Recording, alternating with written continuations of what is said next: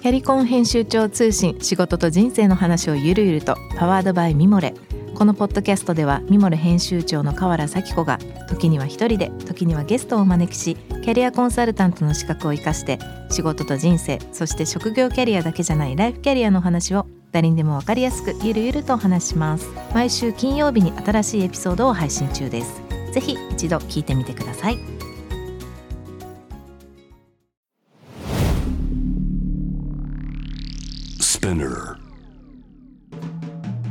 ナビゲーター中道大輔です。Vision to the Future with Forbes Japan。このポッドキャストは物、こと、人の魅力を引き出すことで日本のカルチャーの価値を再定義し、世界と共有するコミュニティプログラムです。ショートコンテンツ Vision to the Future Stories と題して毎週水曜日、金曜日に Forbes Japan よりピックアップしたニュースをお届けしております。今回も小林凛さんとともにお送りしたいと思います。よろしくお願いします、凛さん。よろしくお願いします。はい、えー、今日ご紹介するトピックはですね、これ2022年去年の10月30日にアップされたコラムです。これはあの、フォーブスの本編の方からの、えー、記事なんですが、科学教育と人類のためになる新たな未術観と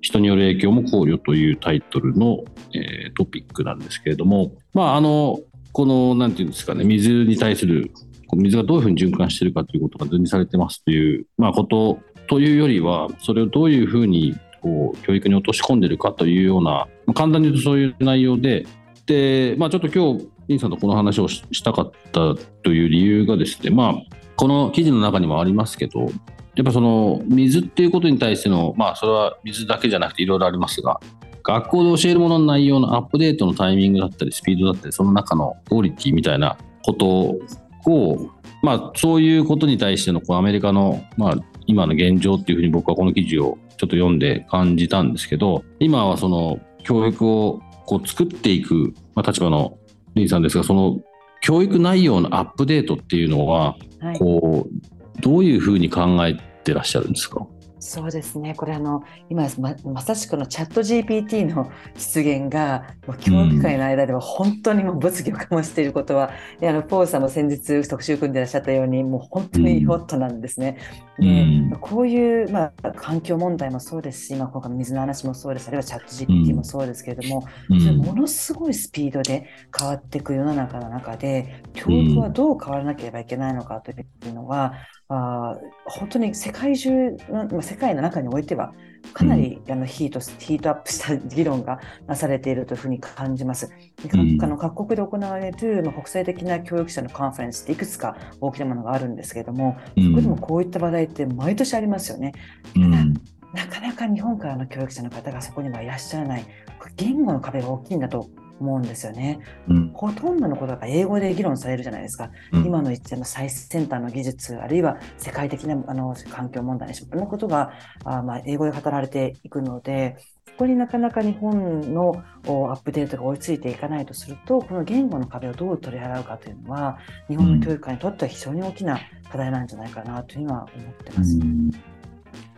今これだけ AI とか、まあ、それこそ、まあ、翻訳するものがたくさんあるじゃないですか、まあ、確かにその、はい、オンタイムでディベートでっていうところまでは、はい、まあ、まだなかなか難しいかもしれないですけど、はい、言われてる内容を聞いたりそこに対してのこうポイントビューを持つことは、まあ、できるかできないかってやろうともできるんじゃないかなって思ったんですけど、はい、それでもやっぱまだこう一歩皆さん出てこない来れないんですかね言葉の壁っていうことが大きな理由なので。まあ、それだけで理由じゃないのかもしれないですけど。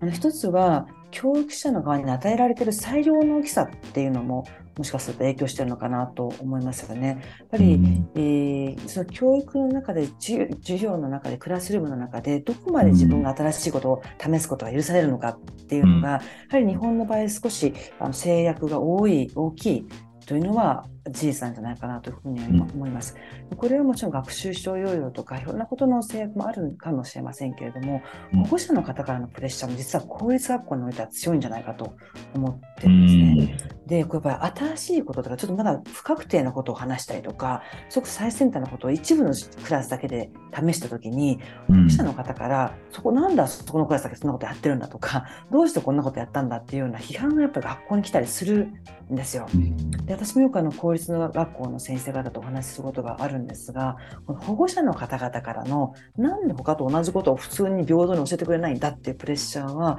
日本は結構強いんですよね。でこれが実は公立学校における新しいことへのトライアルを妨げているんじゃないかなと思ってます。でうん。やっぱりどうしてもね教育が新しいことをしない、えー先進的なことをしない多様なことをやらないっていうのが学校の責任、先生方の責任のように言われることが多いんですけども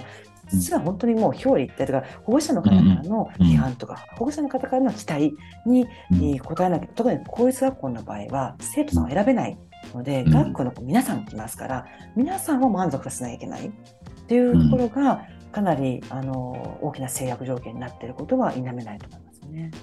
えー視点が深いですね、それは。なのであの保護者の方々とかね、まあ、リスナーの方もそうだと思いますけども、保護者とか世論とかメディアの方が教育に対して何を求めるのかっていうのはうん非常に大きな要素だと思いますよね。うん僕、この番組の中でも何度も話してるかもしれない。メディアの責任は、これ全然違うコンテクストでこの前話してたんですけど、スポーツっていう軸で、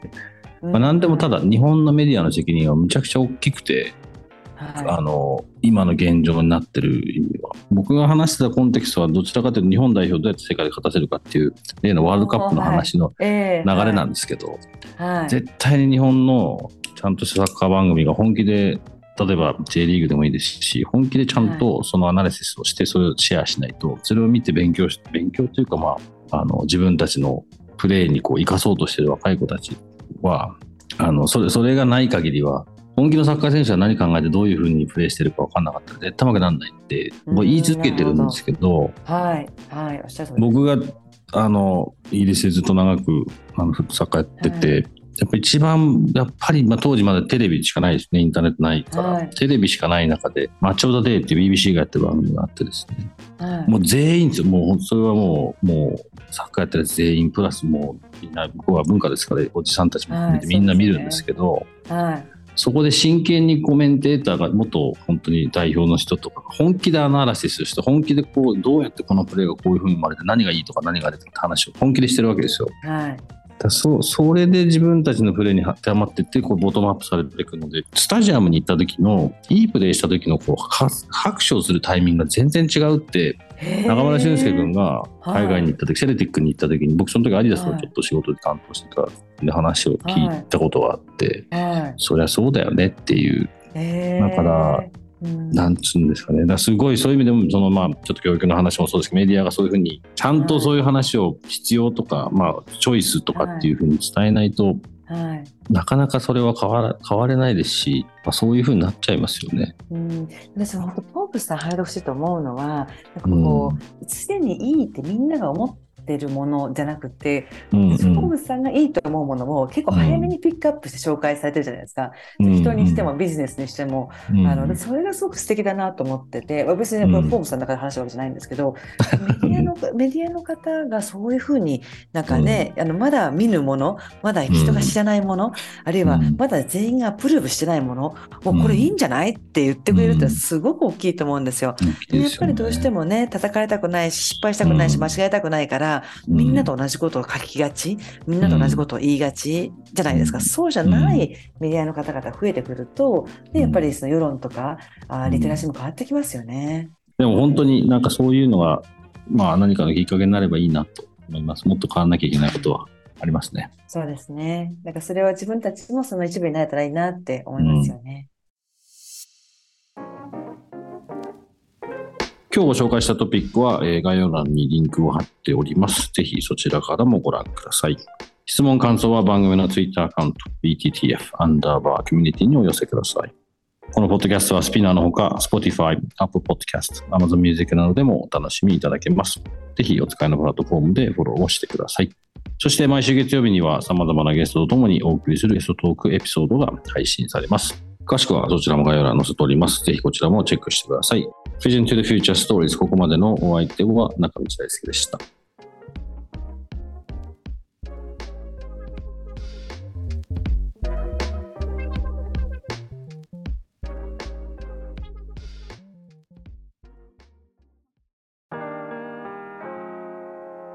美容家の神崎めぐみと編集者の大森洋子でお届けする雑談ポッドキャストウォンと私のお名前なんての？